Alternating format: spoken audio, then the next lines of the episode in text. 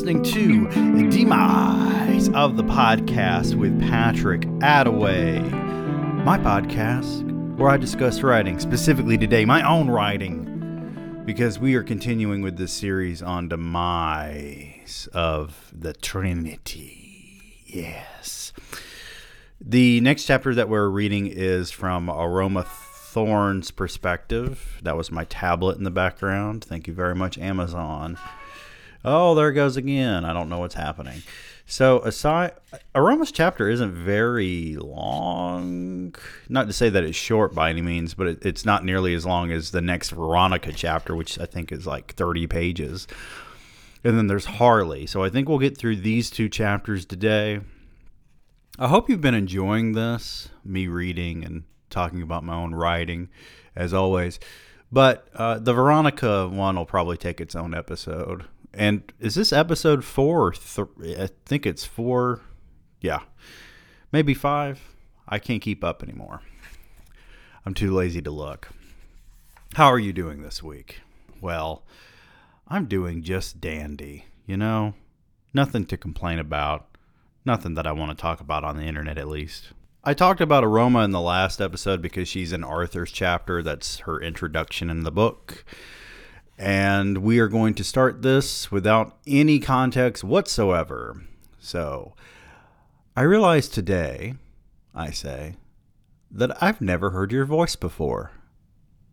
Ken Price sits on the other side of bulletproof glass with his orange jumpsuit blending in with his pale skin. With black hair and brown eyes, his gaze often sours my stomach when I fail to see any emotion or regret in him. The night I arrested him, he went after that maniac who kidnapped me with a sword without a sign of strain. His expressionless face turned on us as we went to take him down, and I'm shocked that we got cuffs on him. You didn't speak during the trial, I say. When someone asks you a question, you look away as if you can't hear us. Originally, this was supposed to be a Clarice Hannibal Lecter sort of thing, and Ken was going to get out, and Ken and Aroma were going to end up together. That is obviously not what happens in this book, but that's what originally happened when I wrote this chapter like two or three times before. Ken pleaded guilty, got a sentence of 20 years, and went to Wrightsville within a month. Since then, he's killed two guards and three inmates. The warden called me today to let me know they were putting him in isolation until further notice. I figured I'd try to reason with Ken, or at least talk. I'd like to think seeing a pretty lady would give him some reason to speak. By the way, there is a Ken Price short story that I wrote, what, two years after this book came out that's it was originally in Toxic Literature. I don't know if it's in Angry Bluebird or not, but it's not a bad short story. Ken, I say, I get that you're a self loathing little child on the inside and you're trying to prove your masculinity in this place, but I'm only here to talk. I, I want to hear anything you have to say. Smirking, the first time in front of me, Ken rests his chin on the counter and ruffles his hair before smoothing it back. As he taps his fingers against the glass, a guard yells at him to stop acting out. Looking back at the overweight man in khaki, Ken flips him off and turns to me. Here, he says. Now you've heard my voice. May I please go back? The warden said I could keep you as long as I want, I say. It all depends on your cooperation. You know, he leans back. You got me on the guys I killed in Birmingham and Atlanta. I even took the blame for the cop you found in Barrow County, which I didn't do. But you missed so much more, including my father. At this point, and some of you may not realize this, but in Price of the Trinity, when Ken believes he shoots his father and kills him, Charles survives because Charles is protected by his contract with Satan. So, what ends up happening is Charles goes into hiding and he pops back up in the second part of this novel. If you again, if you want more context on Charles that isn't in this book or in Price of the Trinity, there is a novella that takes place in the 80s that is in my novella collection Staring at Nirvana and I did read it on the podcast. Admittedly, Barrow County and APD couldn't come to an agreement about the dead officer found on 316. We assumed it was Ken because he was the only one trying to kill people that night. His girlfriend, Lilith Walker, again not her last name, went back to Athens and we tried to subpoena her, but we still haven't heard anything. She probably left the state to get away from Ken.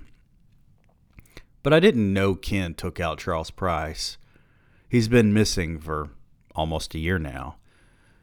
And oh my god. Until now, I wouldn't believe Ken had anything to do with his father's disappearance. I'm not worried about it considering he'll probably never get out of here.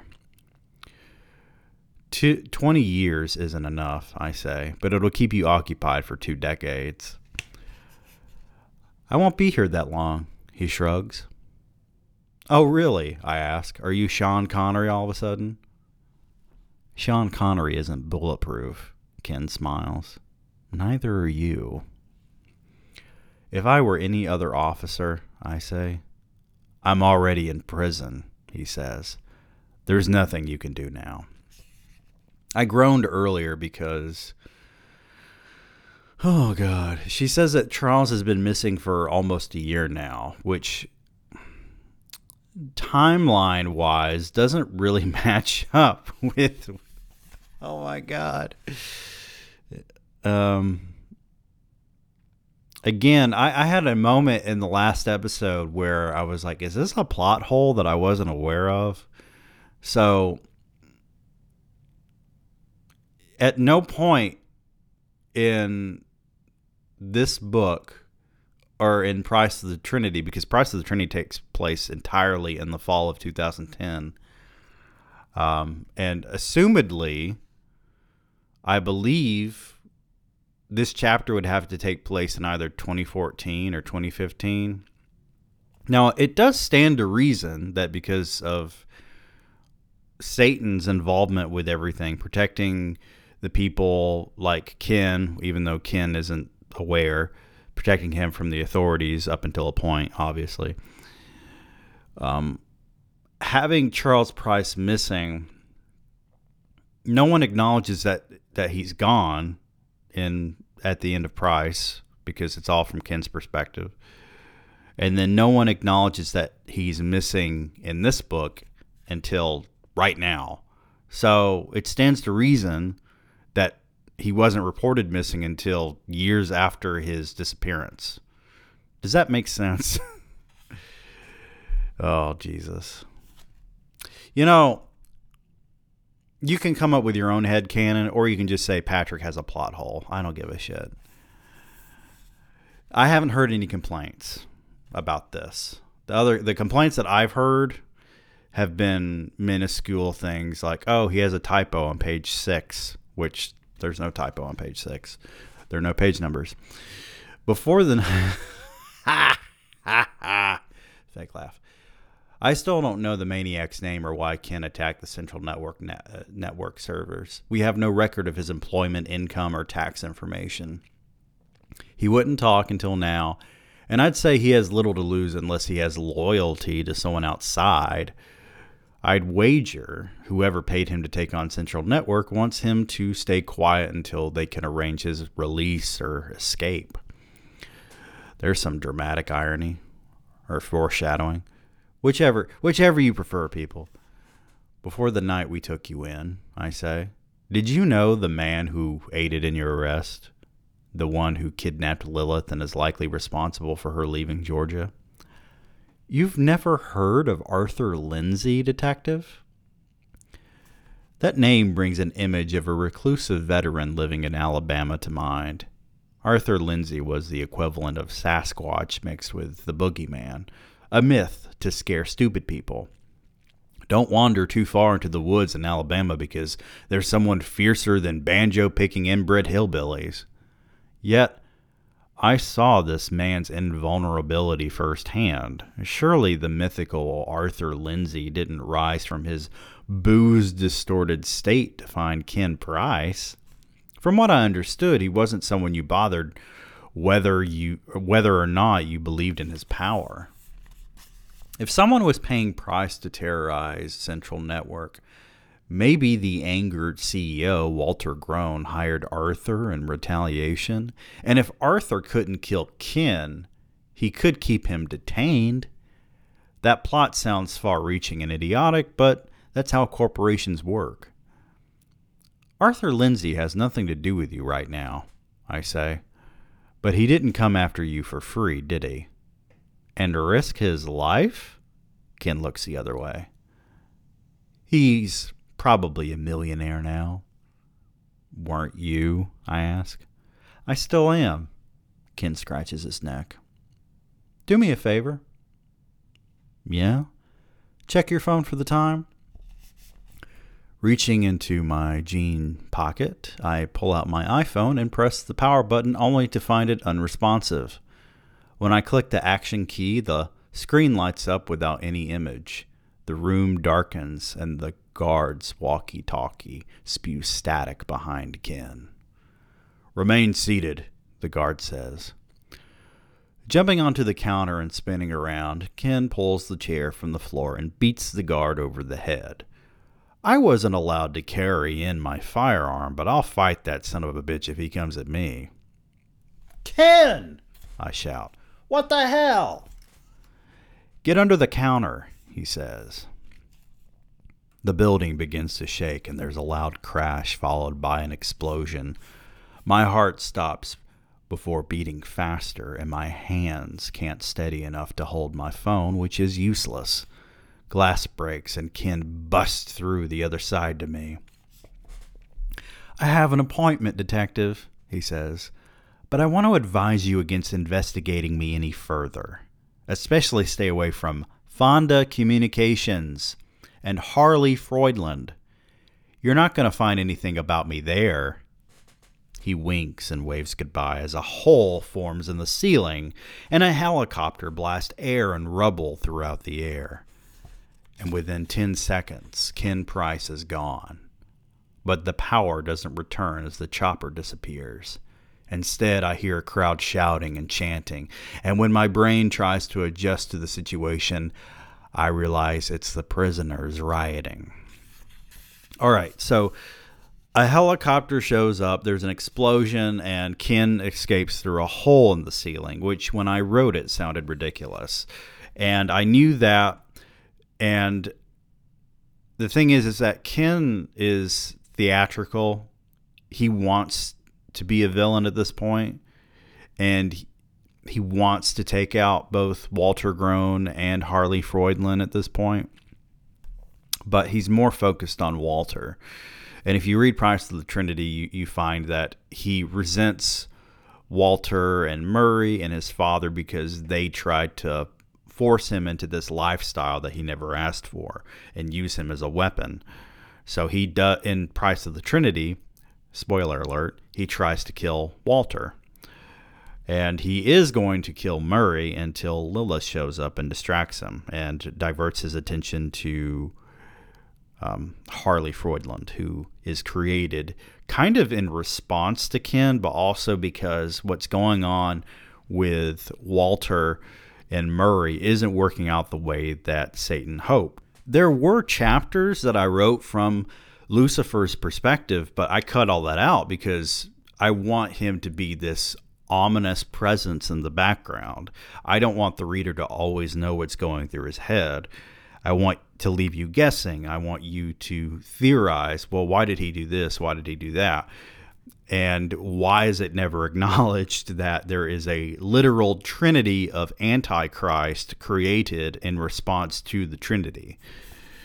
These are questions that you need to ask yourself and answer yourself as the reader. I'm near the front of the prison, and most of the inmates are either in cell blocks or in the cafeteria right now.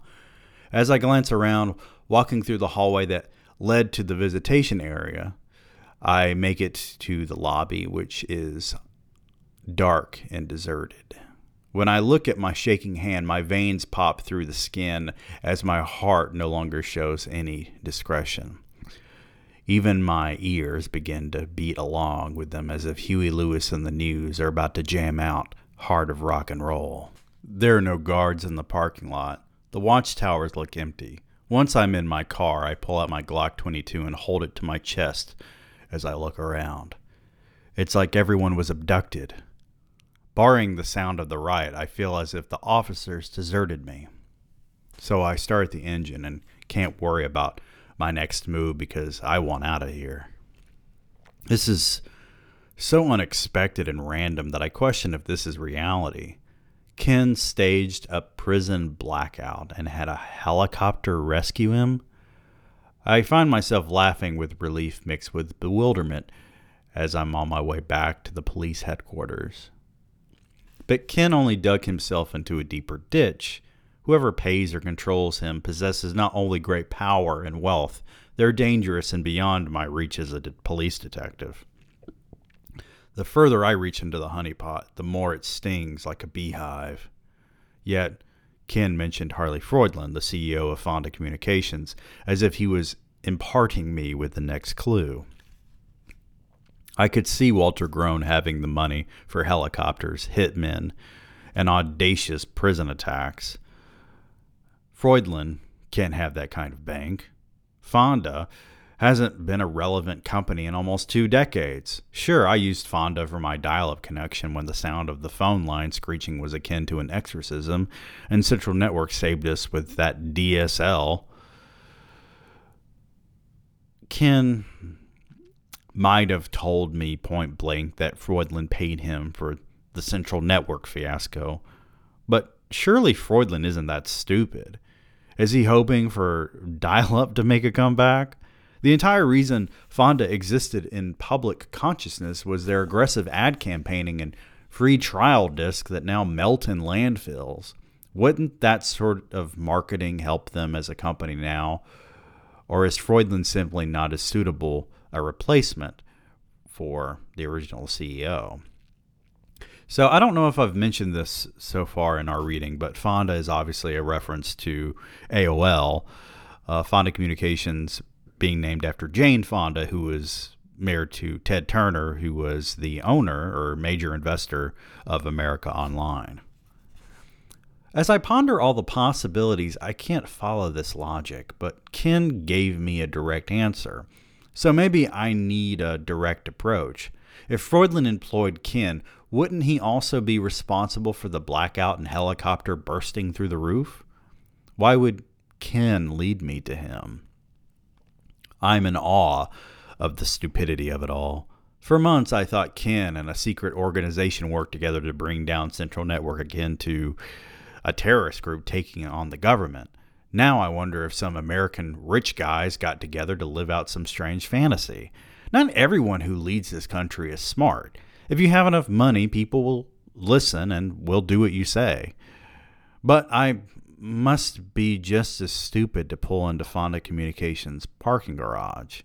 What do I hope to gather after watching Ken Price fly out of prison and almost becoming a victim thanks to his insanity?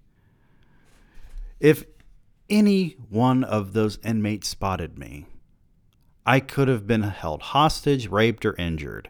Now I'm investigating an unofficial prospect in a closed case. And what do I hope to accomplish?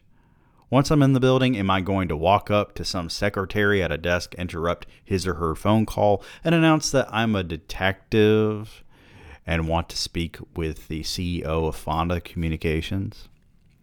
Just a, a little note here. So, this was written over the course. I, I've said this a million times. You're probably tired of fucking hearing it. But I wrote this in the 2010s. It was published in 2020. And the whole they there thing wasn't as prevalent. And I probably wrote this chapter in 2018. I don't know.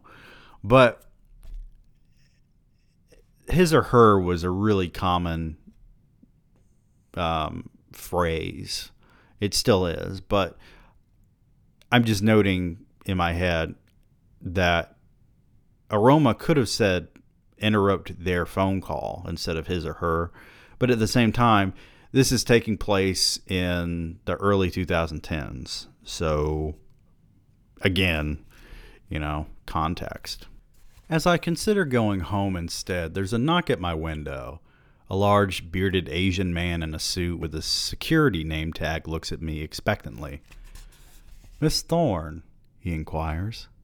Oh. So if this guy knows my name and expected me, then Freudlin either orchestrated Ken's escape or Price phoned ahead to warn him. Either way, I'd be better off collapsing on my couch and waiting for my commanding officer to ask what the fuck happened at the goddamn prison when I visited Ken Price while off duty. By the way, what's the answer to that question? Did I even ask a question? How did the security guard know that it was Aroma Thorne? Well, we haven't quite met Harley yet. But if you've read this book before and you've listened to me talk at all during this podcast, you know that Freudlin is one of the Antichrist. And he unknowingly works for Lucifer. The thing about Harley is that Harley believes that he's working for God, and his plan with Fonda Communications is for the benefit of God and to remove evil from the world, which is why he ends up, spoiler alert, killing Walter Groen. Will you come with me? he asked. If Mr. Freudlin invites you to interview him.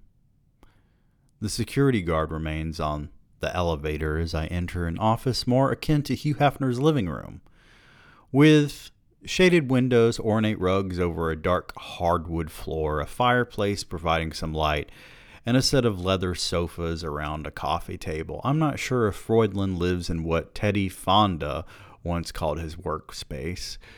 I expect Freudlin to sit at a desk with a smoking jacket as a cigar illuminates in his lips. Instead, I'm alone. There's no desk or even a computer. Sitting near the fireplace, I wonder who would want one burning in Atlanta during August? One may assume Freudlin would want to hurt me for what I saw, but he might want to seduce me in this swank pad. Oh, foreshadowing. Oh God, I have to read that scene. It's it's just now hitting me. All right, so we have to get into the trigger warning for this, and I'm sorry that I waited this long. Okay, so, and I understand. You know, years ago we used to laugh at trigger warnings, but you know, you can't necessarily help what makes you think of your trauma, hence trigger warning. So, in this chapter, there is a rape scene. I want to make perfectly clear that this is in no sense glorifying rape. Harley Freudland is a bad guy, and he's not going to he's he's going to get away with it in the moment, but it has relevance to the rest of the novel. Okay? Okay. It's also a way for you as the audience to realize, oh, he's a piece of shit. Okay. Oh, God. Detective. I turn to see a young man, maybe 28, donning a Brooks Brothers white shirt with a red Zanzara tie and black suspenders upholding Ralph Lauren trousers. His combed hair, glazed with mousse and moisturized skin, reflect the nearby flames as black irises reveal a man so perfectly groomed he's unremarkable without a soul on the other side. Smiling with his hand out for me to shake, he introduces himself as Harley Freudland, CEO of Fonda Communications. Meeting you, he sits across from me, is like meeting my favorite actor. I kept seeing you on the news when Ken was on trial.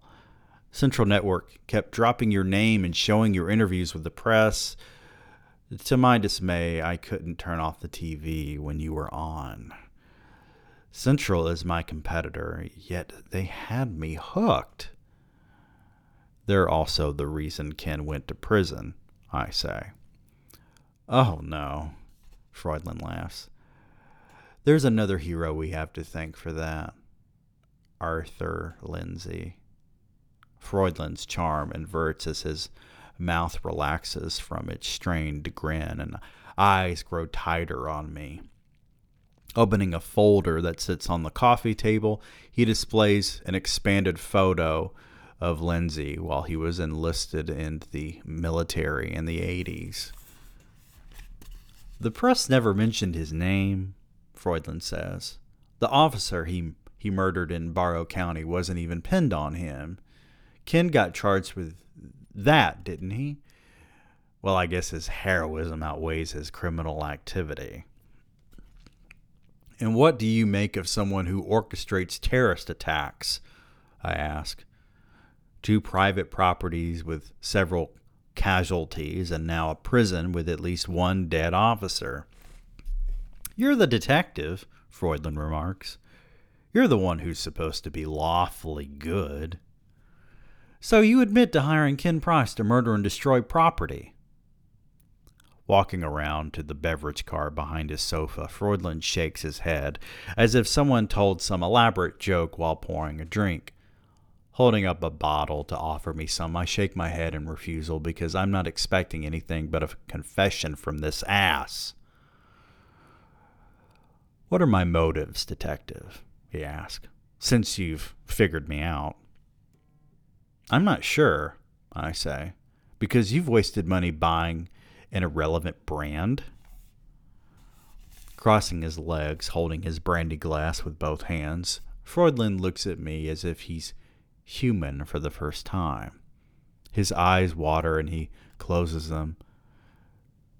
Freudland chugs the alcohol and sets the ice cup, the icy cup between us.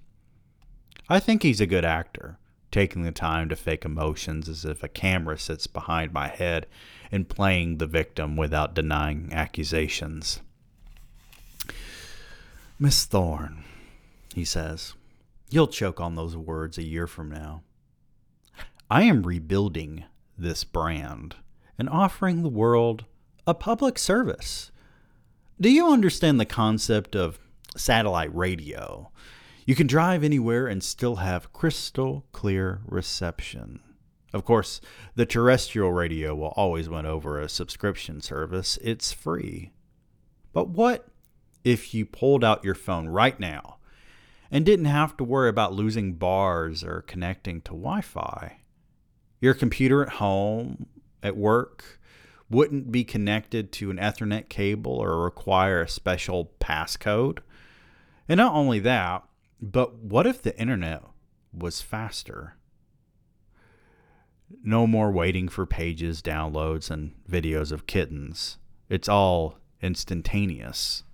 It's all free. When I originally wrote the concept for how the Antichrist helps destroy society, it was centered around Walter Groen and a milk company called Groen Milk.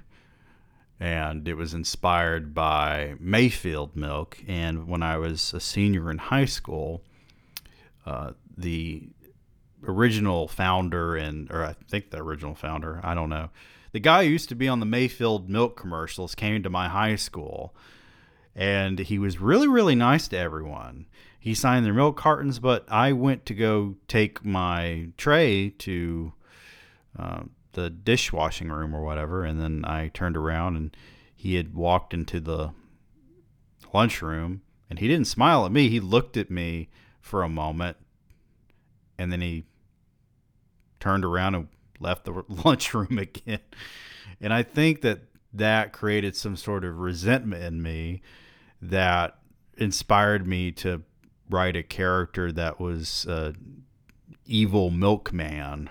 But it got, you know, switched to the internet around what 2014 or so when I was writing this. So um, this was before I knew anything about Elon Musk. I didn't even hear about Elon Musk until I think after I was married. So uh, the thing about Elon Musk is that you know I've joked about him being the antichrist like Harley Freudlin.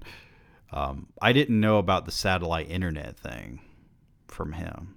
And of course, um, this is a concept that was reused by other authors pretty recently.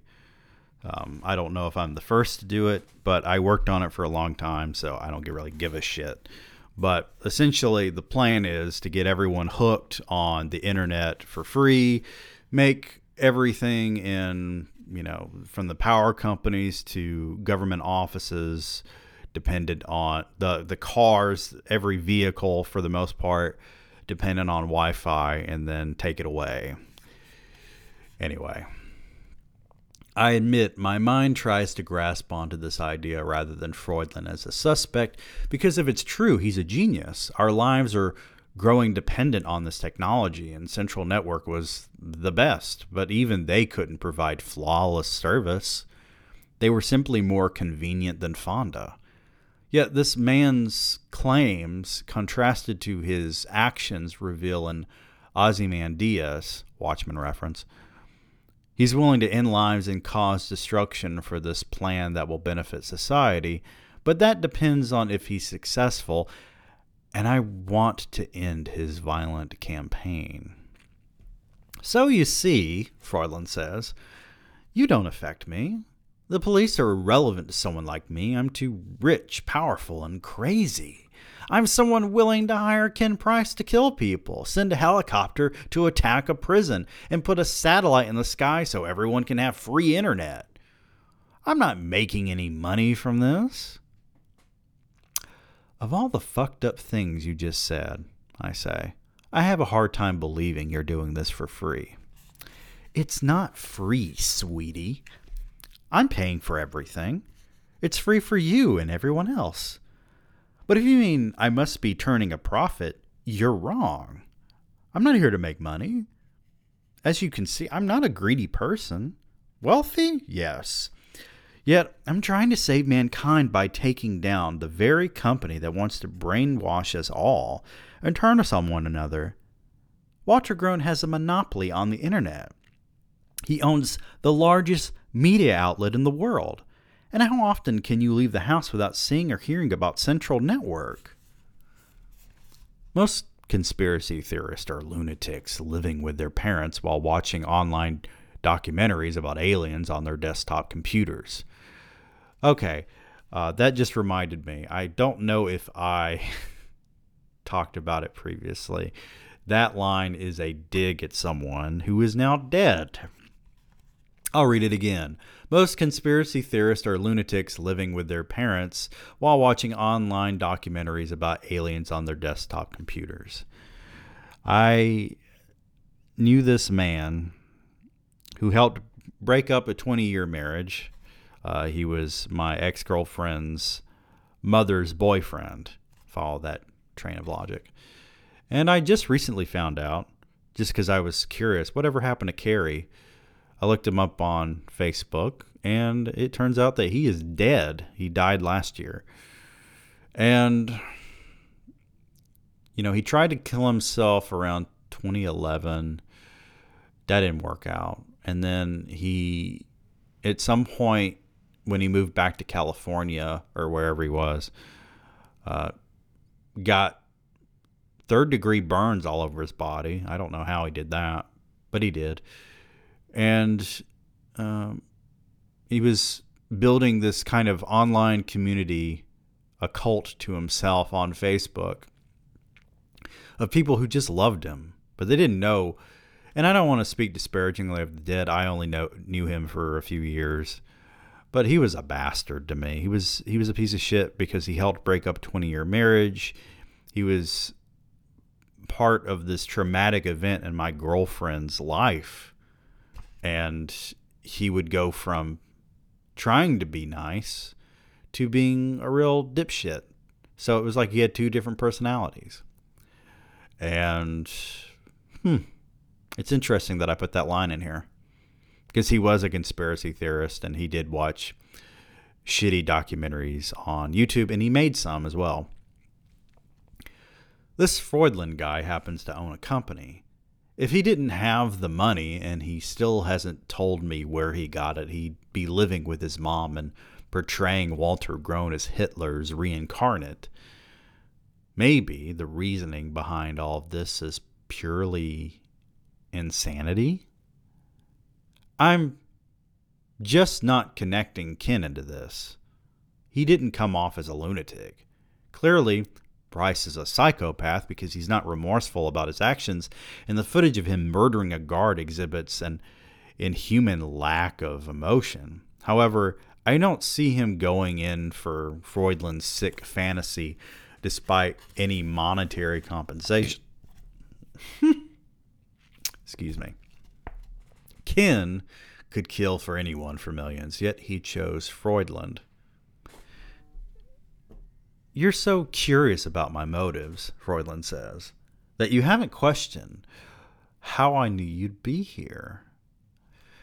Did you tell Ken to throw me that hint? I ask. I'm a little more perceptive than you realize. Then that begs the question, he says. Did I plan Ken's escape around your appointment with him, or did I plan you meeting me as catalyst to his escape? I don't think you're that smart, I say, or that obsessed with me. Yet you're here, he smiles. Want to hear a riddle? I'm through.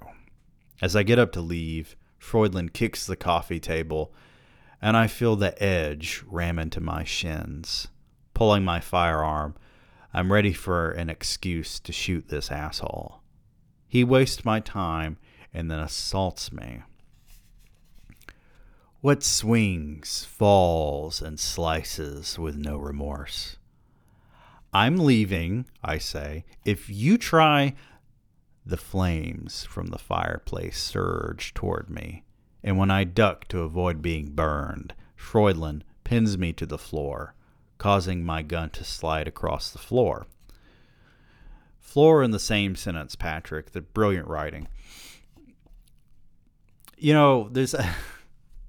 I'm not the only author who's self conscious about this. I've heard David Sedaris say that when he's reading things out loud, things that he's published, mind you, that he says, Oh, I use the same word in the same paragraph. But then I'll read Bukowski or Percival Everett and they'll use the same word in the same sentence. And I'm like, okay, it doesn't really matter. His eyes burn as if his brain is an inferno, and I find myself stuck in a reality where I'd rather be in a nightmare.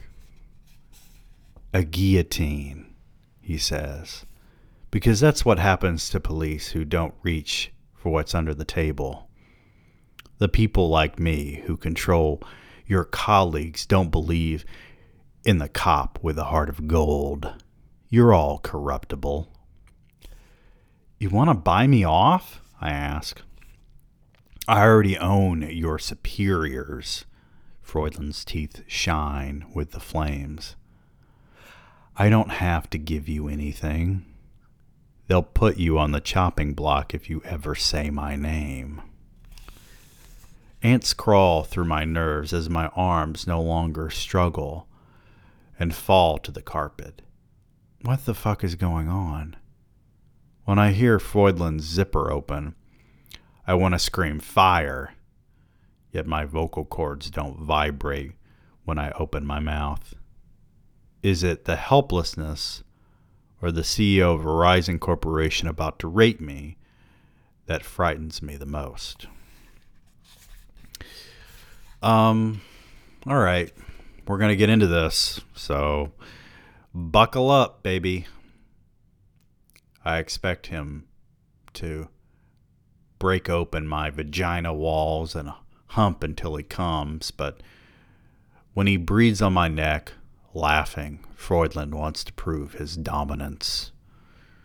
Unbuttoning my shirt, Harley rubs his pinkies over my nipples, their hardening coinciding with my growing nausea and when my pants come off, he flips me over, my face burning through the numbness on the hardwood, pulling me onto his lap on the sofa. A mirror across the room reveals my limp, nude corpse as a foreign concept to me. I don't know the woman with red curls bright like the flames in Freudlin's glimmer. She begins to move as I sit still, yet I feel what she's doing as Harley's penis pushes inside of me. I'm watching myself fuck this creep as if I'm in control, yet I'm victim to some unknown spell that paralyzes me. She groans in a ghostly silence with Freudlin's breathing and fire crackling, tingling in my ears. But a rush begins in my pelvis, and my eyes close as a wave forcefully brushes against my spine. By the time I realize it's me orgasming, I no longer see the false image in the mirror, but a darkness as if there's no reflection. All right, let's break this down a little bit. Did I read this before? I feel like I did. I think I read Aroma's chapter on the podcast before. I don't remember. Okay, so here's the thing this is not about sex, obviously. It's rape. He's doing this to exert dominance, power. He's not getting off on actually having sex with her. He's showing her the extent of his power. He can take away her autonomy and force her to orgasm during a rape. So, back in 2013, I think I was in a William Blake uh, course in college, and for the first time ever, I heard a woman say that women are able have the I want to phrase this correctly that women can orgasm during rape. It doesn't nullify the fact that it's a rape, basically. So you can be forced to orgasm against your will, and that kind of makes it all the more disgusting. So, no, this is not me as the author or Aroma as the person who's having her freedom taken away from her in this moment giving him a pass for raping her. Absolutely not. No one is condoning this action. Harley is terrible. He is an evil man. but as I said, there is something that results from this, um, namely Jason Thorn, her son.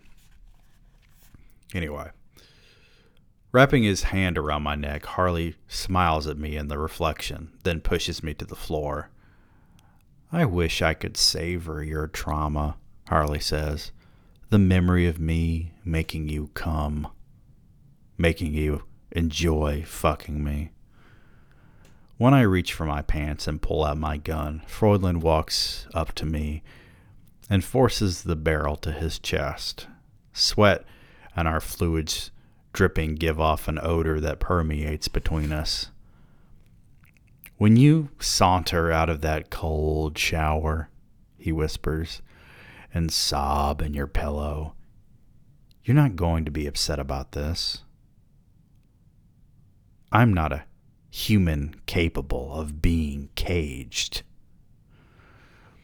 I want to upchuck and dig my own grave, but I'm in such a rush to leave and get back home, I don't remember riding the elevator back to my car. Within 20 minutes, I'm leaning over a lukewarm glass of Crown Royal with my tears running alongside my mascara. Freudlin was right because he's a mountain and I'm a mole. No matter how many holes I dig, he'll stand against anyone's pressure. That is a line if I've ever read one, and I don't think I write like that anymore, which I don't know. It may be a, a good thing, it may be a bad thing. I think that's a good line. In an hour's time, I experienced a side of this world no other human should dare to glimpse upon. And I'd trade my life to forget it. I don't know how to proceed when I can't impede Freudlin or Price. Surely, if I tried, one of them would kill me. Yet, I haven't considered Central Network's perspective. I am thinking about this chapter from Harley's perspective that I'm about to read and how this all kind of comes together and you know it leads up to Veronica's chapter Ken's chapter and then Birch and it seems to be really well coordinated but I'm going to tell you as the author that I wrote all this shit out of order the only part of this book that I wrote in order is the second half of the novel so if you're thinking that I'm some sort of no one has ever said this to me by the way. No one has ever called me a genius, but I'm being mildly facetious here. If you think that I'm some sort of genius for being able to put all this together, just know that it was written over the course of a decade and out of order and it just happens to work. Some people would say it doesn't work, but those people can go fuck themselves. The chopper? I ask. Down, Benedict says. Price? Presumed dead. Benedict Thompson, head of R&D for Fonda, nods his head and leaves my office. He's aware there was a plan involving Price's prison escape and an attack on the main central network servers in Atlanta, though he assumes, along with the police and public, that Ken Price died in a helicopter crash. He's unaware that it wasn't an accident, though. Okay. One thing about what we're seeing here is that we already knew that Harley was responsible for this. Um, but Benedict was mentioned in Arthur's chapter because he and Arthur are friends, but Arthur is unaware that Benedict works for Fonda now. And he will show back up a little later to kidnap Arthur to help imprison him. And he also shows up in a flashback chapter from Arthur's perspective. The people need to believe Price was a crazed terrorist rather than a hired gun. I don't want them doubting the future of Fonda so much as Central Network. Our society runs on the internet, and if Central Network fails to provide them the best service, then they'll wonder who will. They're not going to have a choice anyway. We're ready to launch the satellite tomorrow morning, I say. And the announcement? Benedict asked. Without service from Central Network, I say. People's Wi Fi will automatically connect to our system. I cannot compete with Central Network as a media corporation.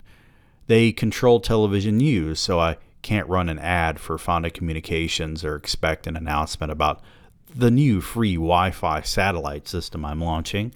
I don't want people to slowly switch from Central to Fonda because it's going to happen overnight. I'm going home for the evening, I say. I'll see you tomorrow, Benedict. How many men claim God as their sole creator?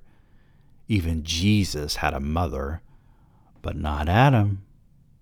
God brought mankind to this universe through a single person's creation. All humans descend from the same two people, except for the select few who exist outside of natural birth.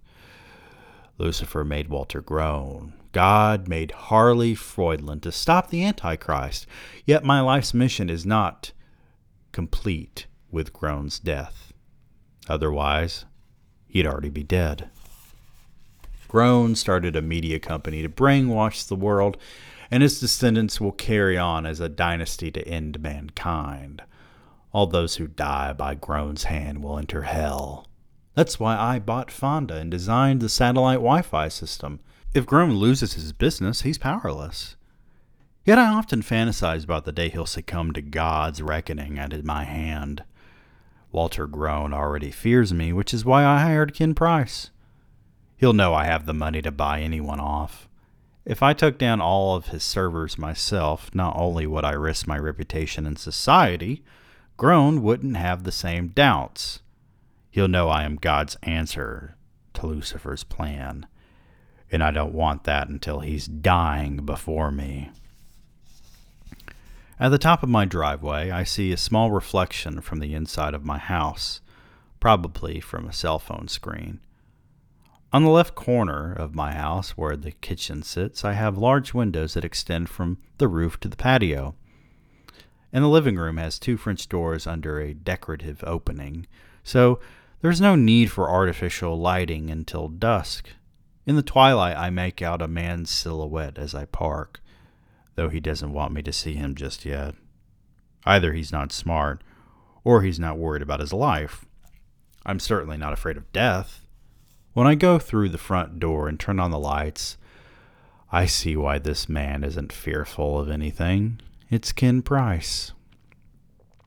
I hope that phone isn't registered in your name, I say.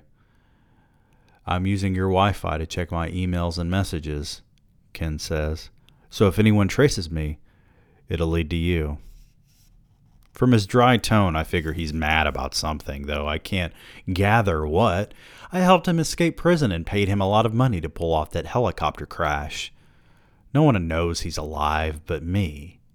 Yet I'm not surprised Ken isn't satisfied because that's what drives him a thirst for more sin and sin pushes us through anger. No one made a godly decision through gritted teeth. Then we're both safe, I say. I know you believe that. Ken pulls out a 9 millimeter. But I found out my world's still in pieces when I got out. His girlfriend, Lilith, left for North Carolina and the police seized his assets. But it's not like his money is in a bank account. He can go find his whore and buy new things. Maybe he wants to prove that he's the stronger man. And he is. However, I wouldn't let him touch that trigger. Ken looks down at the pile of steel shavings that once sat in his hand, and he finally gets the sense that I'm not a typical greedy CEO. God granted me powers beyond Ken's invulnerability, and that's why he'll never have a weapon stealth enough to take me down. Whatever you're fuming about, I say, can be fixed.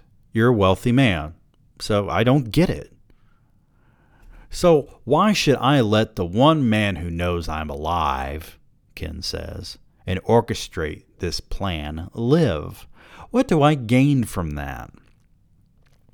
You're an irrational, arrogant brat, I say. You came here to intimidate or murder me, but that your, your reason isn't logical. Right, Ken says. But I never worked for you because I like you, Harley. I did it for the money. And now you've buried me. Why shouldn't I at least make sure it's deep enough?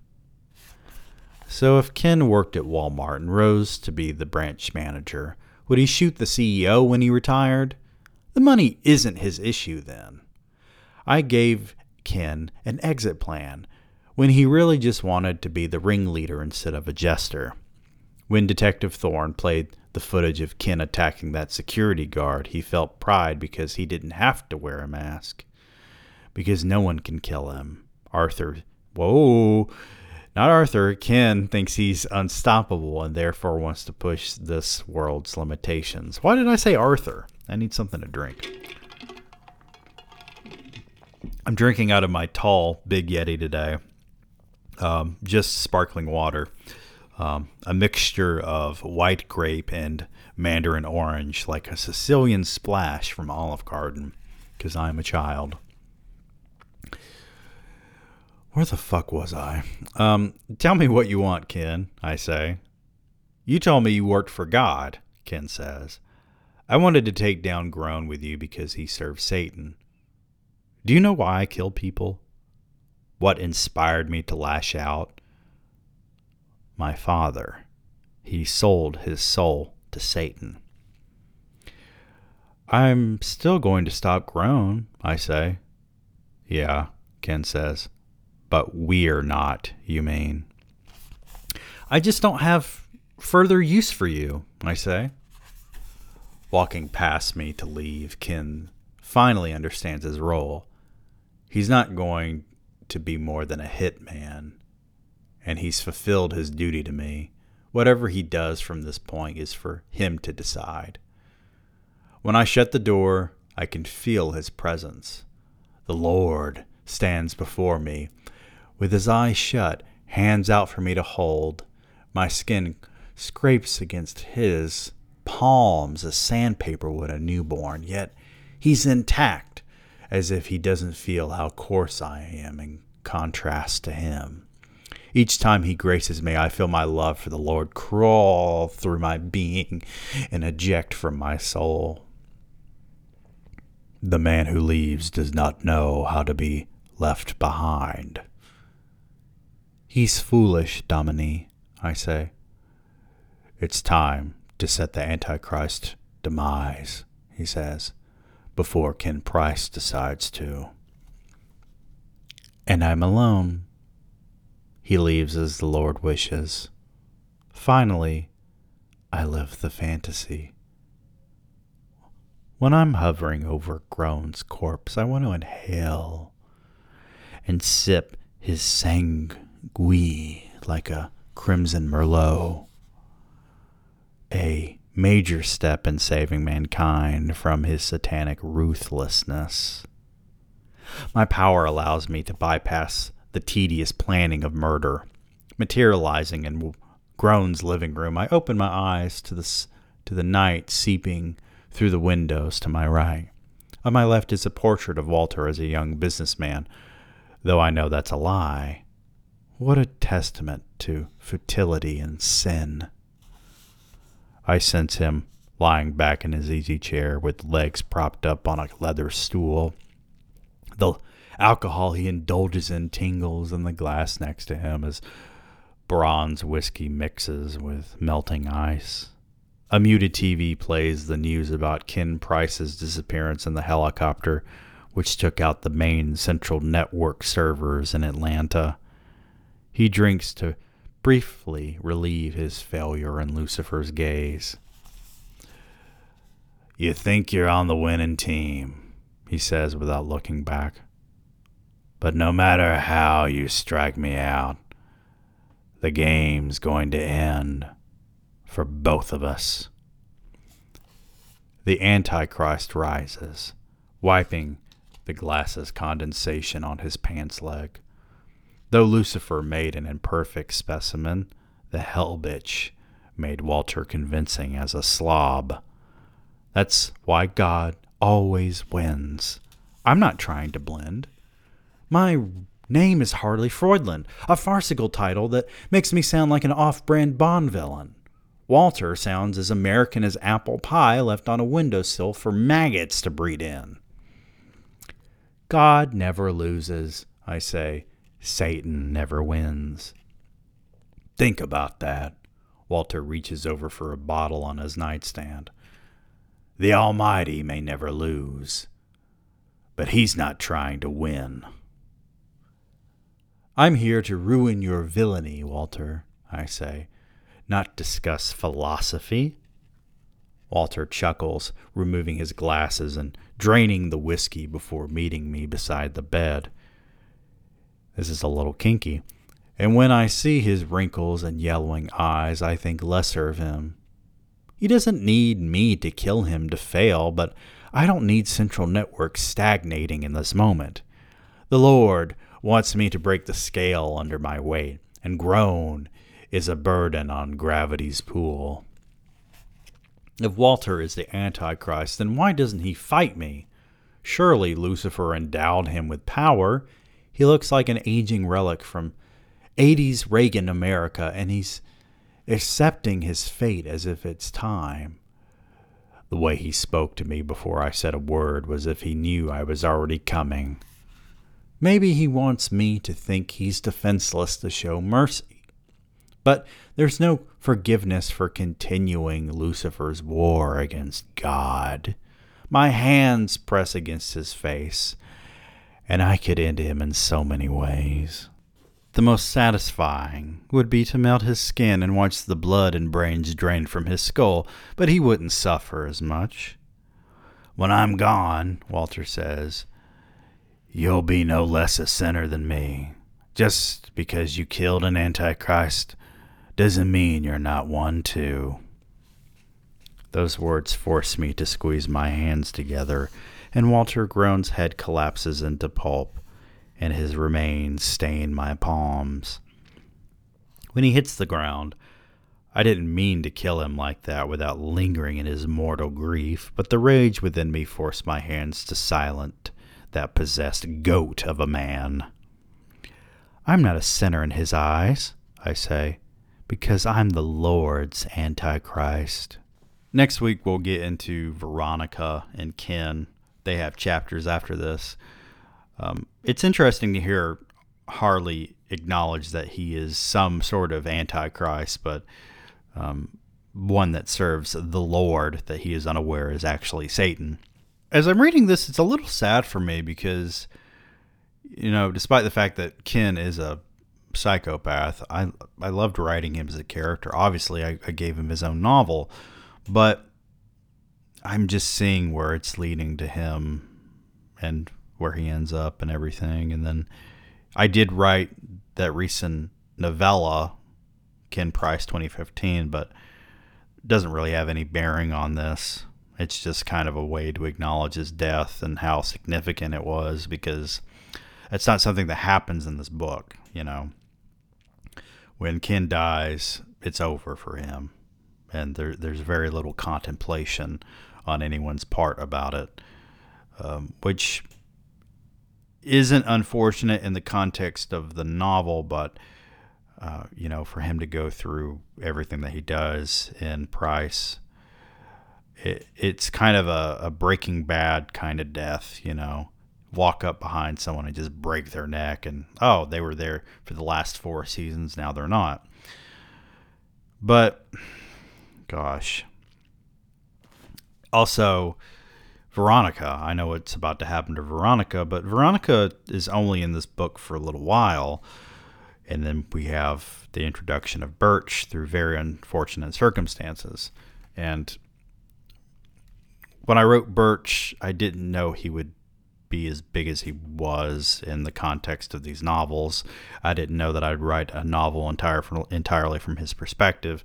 I didn't know that I'd write a book called Surviving New America with him in it as well. Um, you know, I didn't anticipate any of that when I created Birch. So uh, Ken, on the other hand, he was supposed to be a big part of this, and he is for sure. I mean, he's mentioned on the back cover. I was reading the back cover earlier. Mankind is near self destruction, and Lucifer wants to start the domino effect. But three invincible humans might stop him if they just get over themselves. Uh, Demise of the Trinity is a satirical urban fantasy fiction novel about the end of the world told from multiple perspectives. This is all marketing bullshit. Uh, I don't think it, you know, I, I did come up with it, but I came up with it for the sake of attracting readers, which it did. I wouldn't classify this as urban fantasy, uh, and I don't think it's satire. Uh, parts of it are, you know, but on the whole, I wouldn't say that the, the novel itself is satirical. Um, but it's easier to say that uh, than postmodern to people. And now the, the term satire is being used by um, people on TikTok and Instagram uh, when they're posting their scantily clad videos and whatnot and stuff. They say satire. No, that's not what satire is, sweetie. Anyway, are we done here? Are you done with me? I'm done with you, okay? It's been great.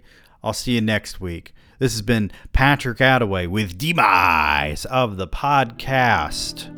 Happy reading, happy writing. Go fly kite.